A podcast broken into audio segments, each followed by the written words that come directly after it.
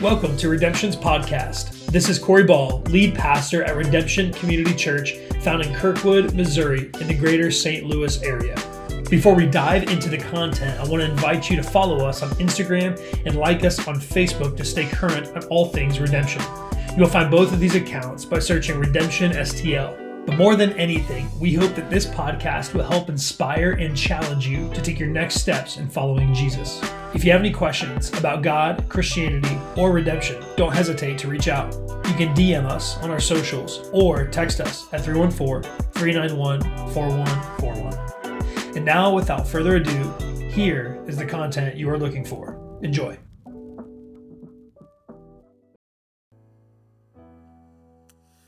Well, tonight our uh, scripture reading comes from Luke six, and it's verses six through eleven, and it says this. On another Sabbath day, a man with a deformed right hand was in the synagogue while Jesus was teaching. The teachers of religious law and the Pharisees watched Jesus closely. If he healed the man's hand, they planned to accuse him of working on the Sabbath, but Jesus knew their thoughts. He said to the man with the deformed hand, "Come and stand in front of me. Uh, come and stand in front of everyone." So the man came forward. Then Jesus said to his critics, "I have a question for you. Does the law permit good deeds on the Sabbath, or is it a day for doing evil? Is this a day to save life or to destroy it?" He looked around at them one by one, and then he said to the man, "Hold out your hand." So the man held out his hand, and it was restored. At this, the enemies of Jesus were wild with rage and began to discuss what to do with him. Uh, welcome again to Redemption. Glad you guys are here. Um, hey, I don't know if you did this, but this morning I woke up, and it was like six in the morning, and I was like, whoa. For not setting an alarm, this is pretty early for me to wake up. And I was like, why why am I waking up so early? And it turns out it's daylight savings time. So it's really cool that it's like pitch black outside at five o'clock. Um, and so if you're uh, if you're with me on that seasonal depression type thing, uh, you know, I, I'm with you. It's awful, right? But uh, so thanks for coming on the first day that it's uh, dark when you come to church, um, which is just crazy. But uh, anyway, thanks again for coming here tonight. Uh, when I was in school, I think it was like in middle school, uh, the, the movie Big Daddy came out. Uh, it's uh, it's an Adam Sandler movie, and the plot of the movie is this boy named Julian, who then later wants to be called Frankenstein, which is really funny. Um, he ends up uh, he ends up being dropped off by essentially this like random person, um, and he's supposed to be given to John Stewart's character. But uh, John Stewart is on a trip; he's across seas, and so instead, uh, Adam Sandler um, takes care of him, and he's taking care of this little kid, Frankenstein or Julian, right? Um, and what, what what you soon realize is that Adam Sandler is not fit to be a father just yet, okay? And so, uh, you know, if you're confused by that, uh, you know, it's fine. Just watch it. It's on Netflix. By the way, I think it's an underrated movie. It's pretty funny. Um, it's a good movie. So it's uh, it's on Netflix right now. You can go watch it, okay? But uh, th- this is this is what I want to point out, though, in the movie. You'll see in this first clip here, uh, often what happens with this is, or not this first clip, but this first photo, often what happens with this is that Julian or Frankenstein, he, he does things throughout the movie that aren't like bad or dangerous per se, but they're just unguided, okay? Now he does, at one point, he takes this really big stick and he throws it in front of a rollerblader in uh, Central Park in New York City, and the guy falls. Like, that was dangerous, it was bad, okay? It's also really funny, but um, bad, okay? But, uh, but, but, but mostly it's just things that he does that are unguided like this. He's pouring cereal by himself, and before you know it, obviously what happens, he makes a mess. And, you know, the, the milk's on the floor. And the funniest thing, spoiler alert, um, you know, if you haven't seen the movie yet, that's on you, not me. Um, so right after this, Adam Sandler just comes up with newspapers and just covers up the milk with newspapers, which is hilarious, okay? Uh, again, he doesn't know what he's doing as, as a guardian of a child, all right? So um, th- this movie makes me think, though, about something that's happening kind of in the in the world today, specifically in the church. And it's not bad, per se, but it is unguided. And, and that one thing I think that is unguided is, is wrapped up in this word deconstruction. So deconstruction, Wikipedia would say this, that deconstruction or faith deconstruction is a phenomenon with, within American evangelicalism in which Christians rethink their faith and jettison previously held beliefs, sometimes to the point of no longer identifying as Christians It is closely related to the to the evangelical movement. So to dumb it down for us, essentially what deconstruction is, um, it is like spring cleaning. It's as if they took everything that is, is involved in their faith, they laid it out on a table, and they said, okay, what stays and what goes? Now, um, what stays and what goes, the filter by which they decide this is uh, solely based on who they believe God to be, okay? What their belief of God is, who they believe God to be. It's a very unguided thing these days. Uh, Gen Zs, that's twenty-five and under, and then millennials, twenty-six to forty-two, forty-three, depending on where you look there. Um, those generations have been deconstructing, right? And we see this. I don't know if you've like, you know, seen this on social media or talked to friends who have gone through this. Um, and it's not necessarily a bad thing. I'll tell you why in a second, but it is unguided. See, previously we would have, um, you know, church mothers and fathers. We would have those who are mature of the faith. We would have uh, adults, men and women, husbands and wives, grandfathers and grandmothers sitting down with a questioning generation and, and really, you know, doctrine by doctrine, kind of going through these things with these people with a pastor on speed dial. Uh, but instead, these days, that's not necessarily happening. Why is it not happening? Well, I'll give you a couple reasons that I think are pretty obvious. Number one, we lead busy lives. Like, you're busy, I'm busy, we lead busy lives. And the truth is that discipleship takes time. It just does. For you to sit down with someone and go through um, the doctrines of faith, it takes time. Number two, uh, individualism. We worship individualism. Like, you are an individual, right? You are an individual. We say things like, you do you, you live your truth, right? Individualism, we, we uplift that um, to our detriment often. Number three, uh, the spiritually mature are no longer on the same spectrum as they once were. So check this out, okay? If spiritual maturity is a, is a spectrum, and let's just say, like, we know it's a spectrum, right? If you're less spiritually mature, you're on this side. If you're more spiritually mature, you're on that side. The spiritually mature twenty years ago might have been over here, but today, they're here. And the thing is about spiritual maturity, I was talking about this in a Bible study on Friday. I was saying we were looking at kind of the words of Jesus versus how we look at spiritual maturity. See, we look at spiritual maturity as it being a spectrum. Jesus didn't really use those words or that language. More so what he said was, you are my disciple if you blank. That was it. It was either like you're in or you're out. I mean, he actually used very exclusive language. Either you follow me or you don't. He didn't say you're more like me if you are, you know, blah, blah, blah, blah. Um, he said, you know, for example, in John eight thirty-one, he said, Jesus said to the Jews who had believed in him, uh, if you are my disciple, you will abide in my word. And so the antithesis that we would say is if you're, you know, not abiding in his word, the question we have to ask ourselves is, are we, are we his disciple? So the, the spiritual maturity kind of changes, right? It's like a bell curve. And we would say today, like people that are here, oh, like they're spiritually mature because why? Because they're more spiritually mature than those down here. Um, but are they still spiritually mature? You know, I don't know. It's kind of changed, right? Uh, the fourth thing, the internet exists. My dad, a couple uh, Thanksgivings ago, he said, he, he, I mean, it was a good, honest moment, but he said, I'm so disappointed that you don't call me to like change out an outlet in the house or like how to change your oil or how to like, you know, I don't know, you know, like like those basic things. And I was like, Dad, like YouTube exists, you know, like it's one of those things that's so quick to look it up on YouTube. And so the reality is it's it's easy for us to take our questions to the internet. The fifth thing is that fewer people are really involved in Christian community. And so church attendance these days are one point four times a month. I don't know if you know that, but that's the average. So if you come more than one point four times, like good for you. You're, you're coming more than the average person. Um, so one point four times. And so less people are involved in community groups across churches. Um, less people are uh, you know, involved in serving and things like that. And so there's, there's not as much connection there. The sixth thing is this. It's a there's this there's this book. It's called um, it's called A Secular Age. It's by Charles Taylor, and he talks about this change that as a culture we've gone through. That as a culture in almost every area we've gone through a change that has taken us from authority to authenticity. See, it used to be that as uh, as people, just generally, we would figure out what are our authorities in life. Uh, whether it be the government, our, our you know religious leaders, our uh, you know like sacred writings, our you know religion as a whole, our parents, whatever it is, police officers. Okay, like what are the authorities in our lives now? let's follow those authorities. Like, let's, even if it's a struggle, let's let's follow those authorities. But now, instead, we've we've pushed authority to the wayside, and all we pursue is authenticity. It's a really interesting thing, and it's true in the church, too, I think.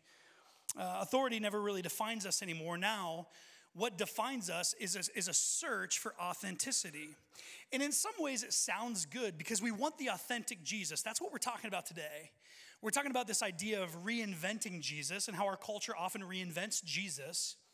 We don't want a reinvented Jesus. We want the authentic Jesus.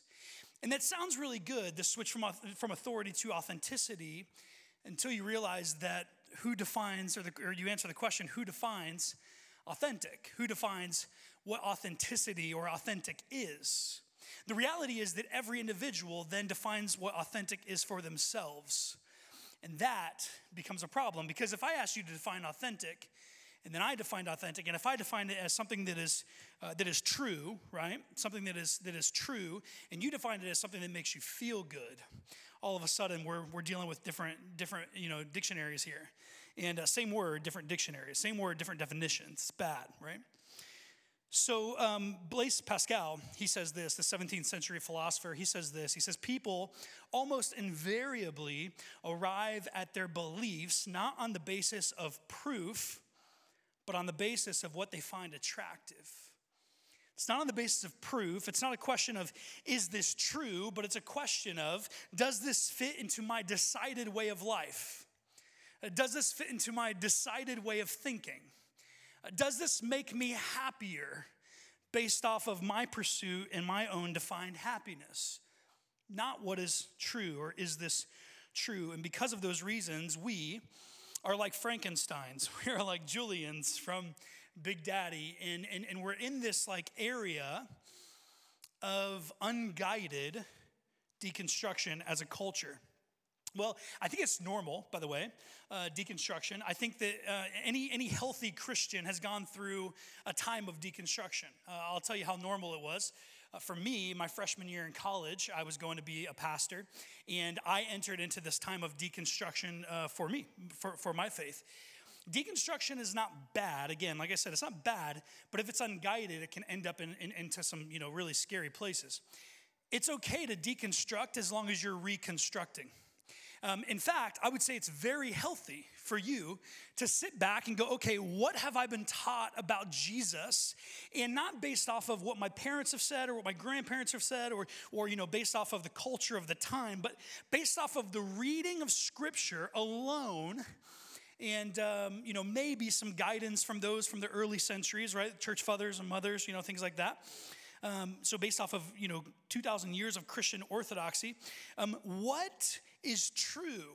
And it's okay for you to throw out the things that are clearly not true and to cling to the things that are. The difference was for me, when I was deconstructing and reconstructing, I was surrounded uh, by professors, biblical professors. I was surrounded by uh, students who were also in Bible, you know, Bible school. We were challenging each other on these things. And um, I was plugged into a church from week two of being in college. So I was in a community group. I was serving in the youth ministry from just a couple weeks of being in college.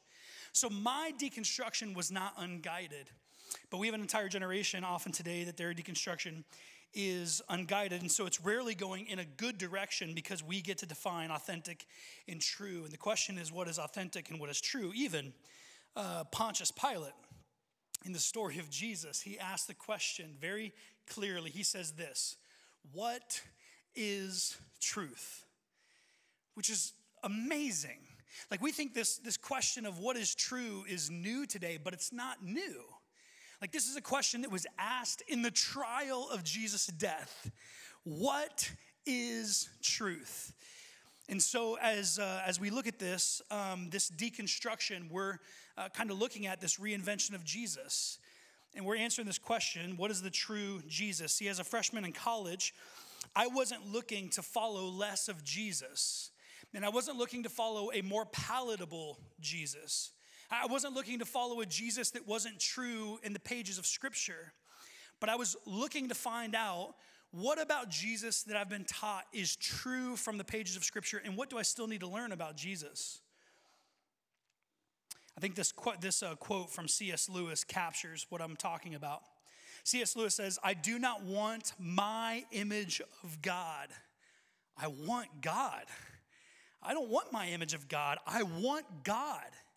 So the question, church, is do we want our image of God or do we want God? And that's what this series is about, looking at the real God. Deconstruction often leads uh, not to the truth of God, but to the reinvention of God. And uh, there may not be anything that's more foolish than this self-given permission to reinvent God.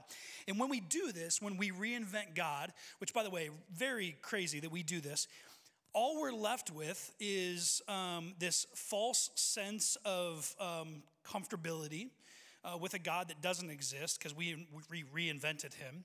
Um, we're left with a false sense, uh, false assurance of salvation. And, uh, and then uh, beyond that, we're kind of left with this disconnect uh, from the most powerful uncreated being in the world, God. We, we actually are disconnected then from God because we recreated him. We're not living to, to, to find the God, right? To find God. So I think that what we need to do is we need to look at the, the historical Christ in the Christ found through the pages of Scripture. And at the at the cross of that, we find the authentic Jesus. And that's what we're trying to do in this series. Today, uh, in our second week, we're going to be looking at a bobblehead Jesus. And uh, I bought this guy on Amazon. I love this. So bobblehead Jesus even comes with like the three M sticky there. You can put it on your dash if you'd like. And as you drive, he can do this, right? Um, and so bobblehead Jesus, that's what we're looking at today.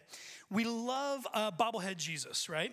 Uh, the idea of bobblehead Jesus uh, or any bobblehead figure is that whatever the figure is, uh, it's a representation of a character, and that character is constantly in this like head shaking yes, right? Like look at this. I mean, it's like always bob, you know, bobbing right, like yes, yes, okay. And uh, and so if if you went to a cards game, then you've got you know a, a Wainwright or a Yachty or a Pujols um, bobblehead, right? And so if you have one of those, then you have an always agreeing, always saying yes, Waino, Pujols, or or Yachty bobblehead figure. See, with Jesus, when we go to Jesus, he's always saying yes to us. And so the question that we ask is, Jesus, can I take this job that is not in my calling? And Jesus is like, yes, of course. Like, of course you can. Jesus, can I get drunk this weekend? Yeah, absolutely. Of course you can get drunk, whatever you want to do. Jesus, can I buy this car that's like out or this house that's like out of my budget and then like stop giving to church and stop like budgeting my money the way I should? Yeah, of course. Like, absolutely. Why would you not be able to do that? Yes, right?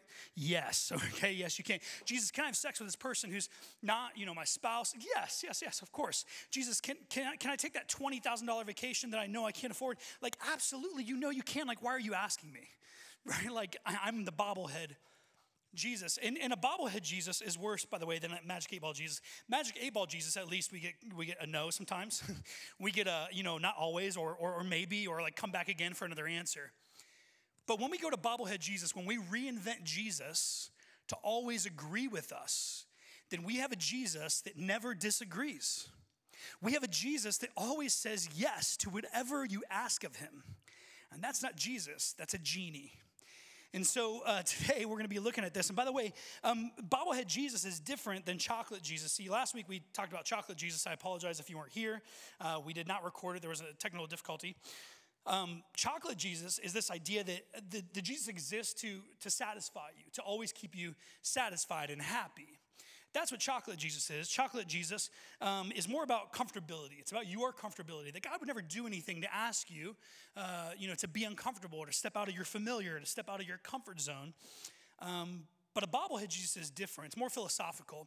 It's no matter what you ask of Jesus, he says yes. So today uh, we're going to be looking at this group of people that um, were legalistic. Today we're going to be talking about legalism. And this idea that sometimes a bobblehead Jesus isn't only a permissive Jesus, uh, this reinvention of Jesus, um, but sometimes a bobblehead Jesus is a Jesus that, that even adds to God's standards. And whatever that standard is that you want to add to God's standards, he says yes to. Today we're going to be looking at this group of, of people, these Pharisees, and, um, and I think what we're going to find out is that whether we are adding to the standard of God or whether we are taking away from the standard of God, if we are looking to Jesus to always be a bobblehead, to always say yes, to always have a head shaking yes, that that Jesus is not Jesus, but he's a genie. All right, so open up your Bibles. We're going to go to the book of Luke. Uh, we already read some of this, but Luke chapter six, and we're going to start in verse six again. Let's let's pick the verses that we already read. Let's kind of pull them apart here.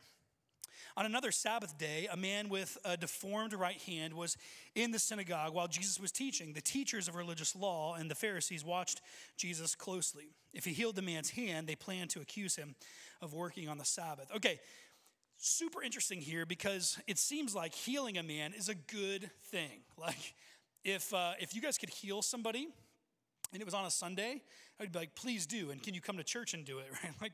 Like we have some people that, that need healing. In fact, we have people in this church that need healing. We have people in this church that are going through it. And so I would say, please, come, come to church, and can you heal these people? Well, that's not what the Pharisees were, were getting at. They were actually kind of uh, upset about this. And as you saw, you know, in the, in the scripture that we already read, they were wild with rage.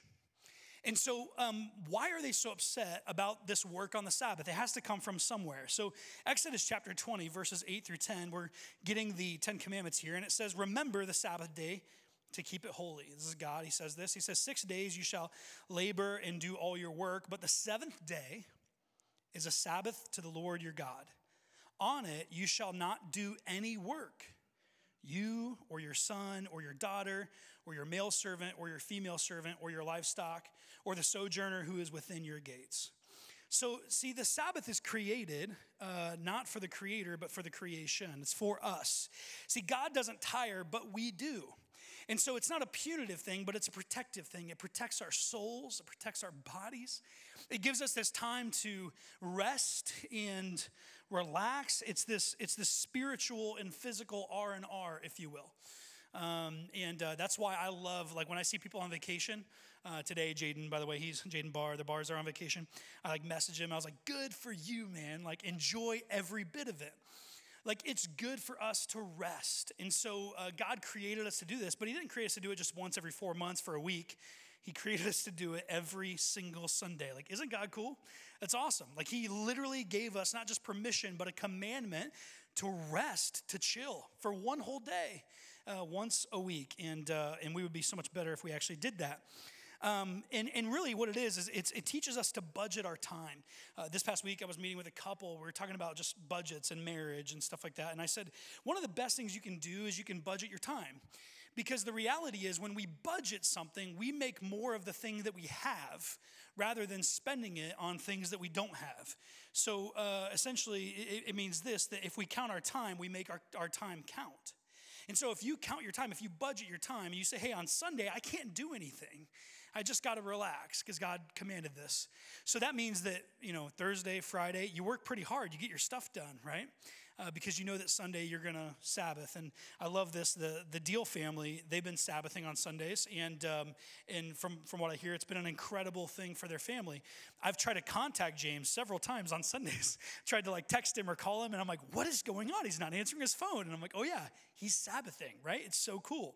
And so we need to do this more often. God teaches us to do this. The problem, though, is the Sabbath is good for us, right? It's not punitive for us. It's protective for us. But the issue is when it's then weaponized.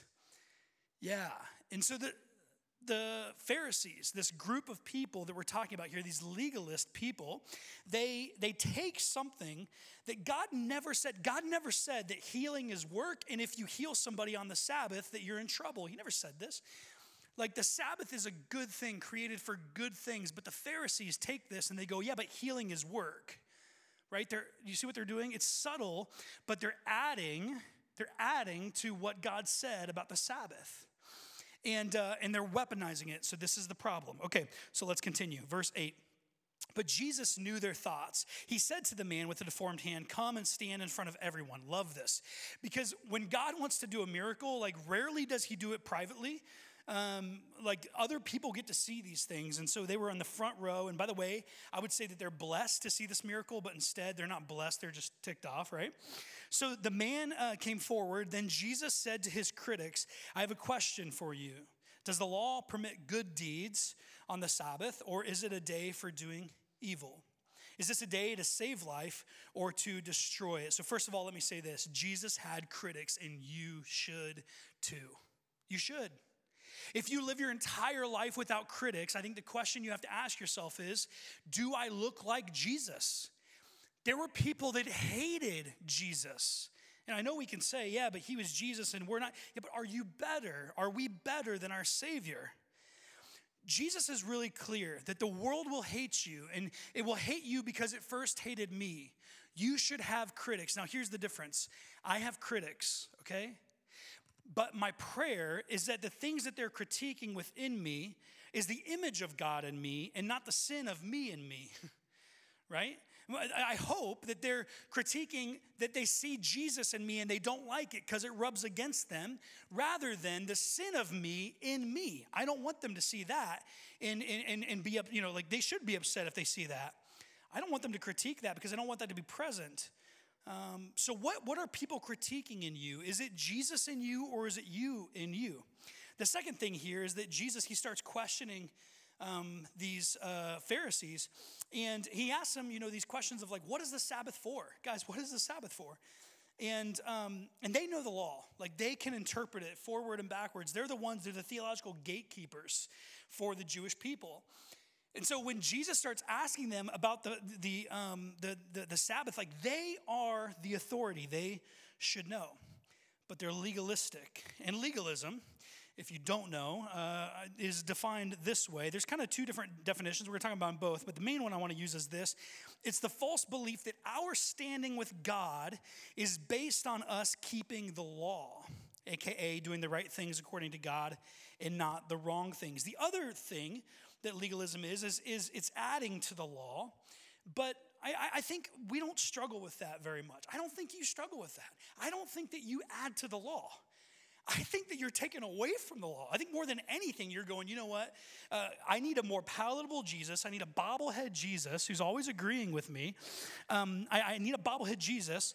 I'm going to take away. I'm going to make it more palatable. I need kind of less of Jesus, and still the question that we come up with, it stirs in our soul, like the, the thing that is just like causes a spiritual angst is this deep internal belief that we still are not loved by God, that we uh, still, um, our standing with God is based off of us being able to keep a law that we've already lessened.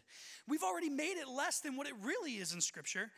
And we're like, God can never love me. He can never love me because I'm not good enough. That's legalism. Uh, the Jews, they they have this uh, thing where, you know, it comes, it's us too, but the, uh, this um, uh, commandment of, of do not covet your neighbor's wife, of course. But you know that the Jews, I don't know if you know this, but like Hasidic Jews, the women, they, they have um, uh, wigs on. And the reason they do this is because they believe that the one thing that is like the most like easily coveted uh, of a woman is her hair. And so they went to the um, they went to uh, the rabbis and they said, okay, but rabbis, um, what if what if we didn't have our hair on? What if we had other people's hair? It, it wouldn't be coveting us. They'd be coveting somebody else that doesn't exist, whatever. And the rabbis were like, yeah, totally. And over time, this trend became a thing that now all Hasidic women wear wigs. And now they're judged on if they have those wigs on or not. Legalism entered. Baptists, I grew up Baptist. And one thing that I remember from like from a kid, like if you drink, you're going to hell. So just, just know that, okay? If you drink, you're going to hell. Welcome to Saint Louis. Welcome to Budweiser Town. If you have a beer, flames, okay? And and so I grew up like hearing this and knowing this and feeling this and believing this. And I was like, yeah, drinkers, hell, right? And uh, by the way, you can't just enjoy a beer. You're either an alcoholic or not. Um, that's just how, you know, like they made it seem. And the whole time I'm, I'm growing up like in the, you know, the nineties and, and eighties and nineties going like, I just don't see this in Scripture. Like we make it a really big deal in, in church, but like it's not a big, and in fact, Jesus, interesting. Can we talk about the first miracle that he did? It doesn't make sense to me, right? Legalism, okay? He turns water into wine and they're like, oh no, let's, let's not talk about that one. Um, you know, and the, the, the nineteen nineties, last one here, but Christianity in the nineteen nineties, it was a big deal to have this guy right here on stage, like huge deal. I mean, if these these puppies right here, if they're on stage, you're done, right? Like that whole entire church is going to hell. And so anyway, legalism. Like where does it say that you can't have a drum set on stage or use it? In fact, over and over and over again, Scripture talks about clanging and clashing cymbals being used to praise God. It doesn't make any sense. I had a conversation, one more. I had a conversation this past week with a friend who's a church planter, and he said, you know, there's this guy in my church. He's really riled up because um, we, we actually might bring like haze, like fog onto the stage. And and I was like, okay. And, and you know, I don't care either way. I don't care about fog. I don't care if it's there. I don't care if it's not there. But I do believe this. I think if that's something that's going to cause you to leave a church, you have serious Serious problems. And the reason is this, that when you look at Revelation chapter seven, the throne room of God is full of smoke and lights. It's like a U two concert. It's crazy, right? Like it's it's like a Coldplay concert, but Jesus is there. And so anyway, like if there's haze or there's not haze, it, it doesn't matter. But we become so legalistic about these things. We freak out about them. The issue here is this, that you cannot keep the law. You cannot keep the law. This is so clear in Scripture. You are not good enough. You will never be good enough. You wouldn't, you wouldn't be good enough on your own. You, or, sorry, if you would be good enough on your own, you wouldn't need a Savior. Jesus would be obsolete. His death on the cross and his resurrection from the tomb would be utterly pointless, but that's not reality. Reality is that Jesus' death on the cross was purposeful. His resurrection from the tomb was intentionally designed with you and me in mind. You can never do all the right things, and you can never keep from doing all the wrong things. We are human, and therefore, we are just not perfect. And because of that, we need a perfect God that perfectly went to the cross on our behalf. That's the gospel. But the antithesis of the gospel is legalism. The antithesis of the gospel, again, is this idea that your good standing is completely hinging upon you keeping the law. That's not the gospel. That's not the story of Jesus.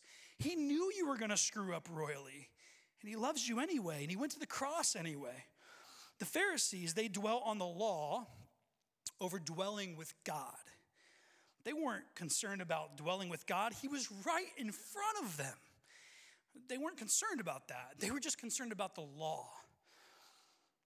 They created in their mind an even stricter law, and if other people didn't hold to it, then, uh, then they came down on them as if they were God. See, in effect, what they were doing is they were taking the place of Jesus because they created this bobblehead Jesus that would only agree with them. And here lies the problem that they were adding to the law. When we create a bobblehead Jesus, we create a God that doesn't disagree with us. We create a God that shakes his head, yes, always. And in our creation of this bobblehead Jesus, we may be adding to the standard of God or taking away from the standard of God. Either way, in our reinvention of Jesus, he always agrees with us. He always says yes. And in the minds of the Pharisees, Jesus would only say yes to them. And as you will see next, if Jesus did not shake his head yes to everything they believed about him to be true, then he must not be God. Verse ten. He looked around at them one by one, and then he said to the man, "Hold out your hand." So the man, he held out his hand, and it was restored. At this, the enemies of Jesus were wild with rage, and they began to discuss what to do with him next. And by the way, they didn't want to promote him. They didn't want to make him their, their rabbi. They didn't want to make him their pastor. They didn't want to follow him. They didn't want to make him the authority. Instead, they looked for opportunities to kill him. They were wild with rage because this man who's claiming to be God was not agreeing with them. And so the question that, or the, the, the problem that they had to answer, um, the answer was not, maybe we're not holy. Maybe we're wrong. Maybe we're human. That's, that, that, that wasn't their conclusion. The conclusion was he must not be God because he doesn't agree with me. Over two thousand years, and we're doing the same thing. Let me ask you this question. What comes to your mind when you think about God? A W Tozer, he was a theologian, um, and he wrote this book called The Knowledge of the Holy. It's one of the most powerful books I've ever read. It's short, small. Um, and I think you should buy it. I think you should, you, you should read it. Um, it's older, so it's going to take you a little bit to kind of pour through in some ways. Um, but this is the opening page. I'm just going to read the opening page because I think it's so pertinent to, to this series. A W Tozer says this. He says, what comes into our minds when we think about God is the most important thing about us. I'm going to read that line again. What comes into our minds when we think about God is the most important thing about us. The history of mankind will probably show that no people has ever risen above its religion, and man's spiritual history will positively demonstrate that no religion has ever been greater than its idea of God. Worship is pure or base as the worshiper entertains highs or low thoughts of God. For this reason, the gravest question before the church is always God himself. What's the biggest question before the church? It's God. And the most portentous fact or important fact about any man is not what he at any given time may say or do, but what he in his deep heart conceives God to be like. We tend, uh, by a secret law of the soul, to move toward our mental image of God. This is true not only of the individual Christian, but of the company of Christians that composes the church. Always, the most revealing thing about the church is her idea of God. What comes into our mind when we think about God is the most important thing about us. Not our education. Not our careers, not our sexuality, not our marriage or our family. What's interesting is that our culture would say that those four things, our education, careers, our sexuality, and our family, that those four things are the most important thing about you. But they're not. What comes into your mind when you think about God is the most important thing about you. In this reinvention of Jesus, uh, the Pharisees, they felt more control over their eternal futures, and in that way, over God himself. Second quote by Blaise Pascal as we wrap up. He says this, and then later on, Mark Twain basically rewrote his quote. But he says, God created people in his image on the sixth day. And every day since, people have returned the favor. We have returned the favor. We've, we've continued to reinvent God into our image. See, if... If we can create or reinvent God into a bobblehead Jesus, then this Jesus, uh, he's okay with us living outside of our calling. He's okay with us spending our time in our finances however we'd like without any input from him. He's okay with us sleeping with whomever we want. He's okay with our sexuality to look like whatever we want it to look like. And he's okay with us not doing one-tenth of what he's actually called us to do. He's fine with that.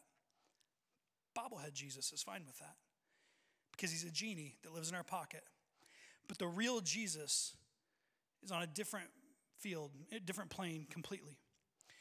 We have a bobblehead Jesus. Listen to this. We have a bobblehead Jesus because a bobblehead Jesus can be contained. It can be manipulated. It can be controlled. And it will always say yes to us. We reinvent Jesus into this because at the end of the day, when the day winds down and things quiet down inside of our soul, the kids stop whining. Uh, you know, once the phone stops ringing, the laptop is shut, the T V is turned off. When we are actually afraid at that moment, we are actually afraid in a real God who really exists and has real standards, standards that we don't meet. We are afraid that the God from the pages of Scripture won't be happy with the dark parts of our hearts. And we will fall short of his standards. So in turn, we just create our own standards. And we might even take pills or drink in order to try to forget that we don't have the power to reinvent the only being that spoke this world into existence. We have an opportunity to either submit to God or to reinvent God, to recreate God. As we talked about last week, sometimes it's a chocolate Jesus this week. It's a bobblehead Jesus next week. It's a G I. Joe Jesus in the fourth week. It's a gas station trip Jesus. I know that's all very confusing. You'll find out once we get there. But we can't live up to God's standards. You can't. That's the, that's like the story of the Bible. They didn't do it in the garden. Uh, Abraham didn't do it. Isaac didn't do it. Jacob didn't do it. Your grandma and grandpa didn't do it. You're not going to do it either. And so we end up twisting these standards to make them more palatable and easy. May I encourage us to not do this, because we don't have to. If the people who create a bobblehead Jesus just knew the grace and love and forgiveness of Jesus, if they saw Jesus the way that a good father sees a child, and when they screw up and they don't listen and they fall and they're hurt again and they're, and they're just wallowing in their own issues and problems, that father is never condemning and hateful and angry. And I've come back to this time and time again, but Exodus thirty-four, Jesus finally, or God finally, he describes himself and he says, I'm compassionate, I'm merciful, I'm long-suffering. I forgive sin and iniquity from generation to generation to generation. He goes on and on and on about his forgiveness, his kindness, his mercy, his compassion. And then he ends by saying this, but surely I will not let the guilty go unpunished.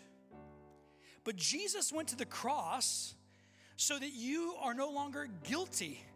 If you believe in him, if you follow him, you're not guilty because his blood covers over you.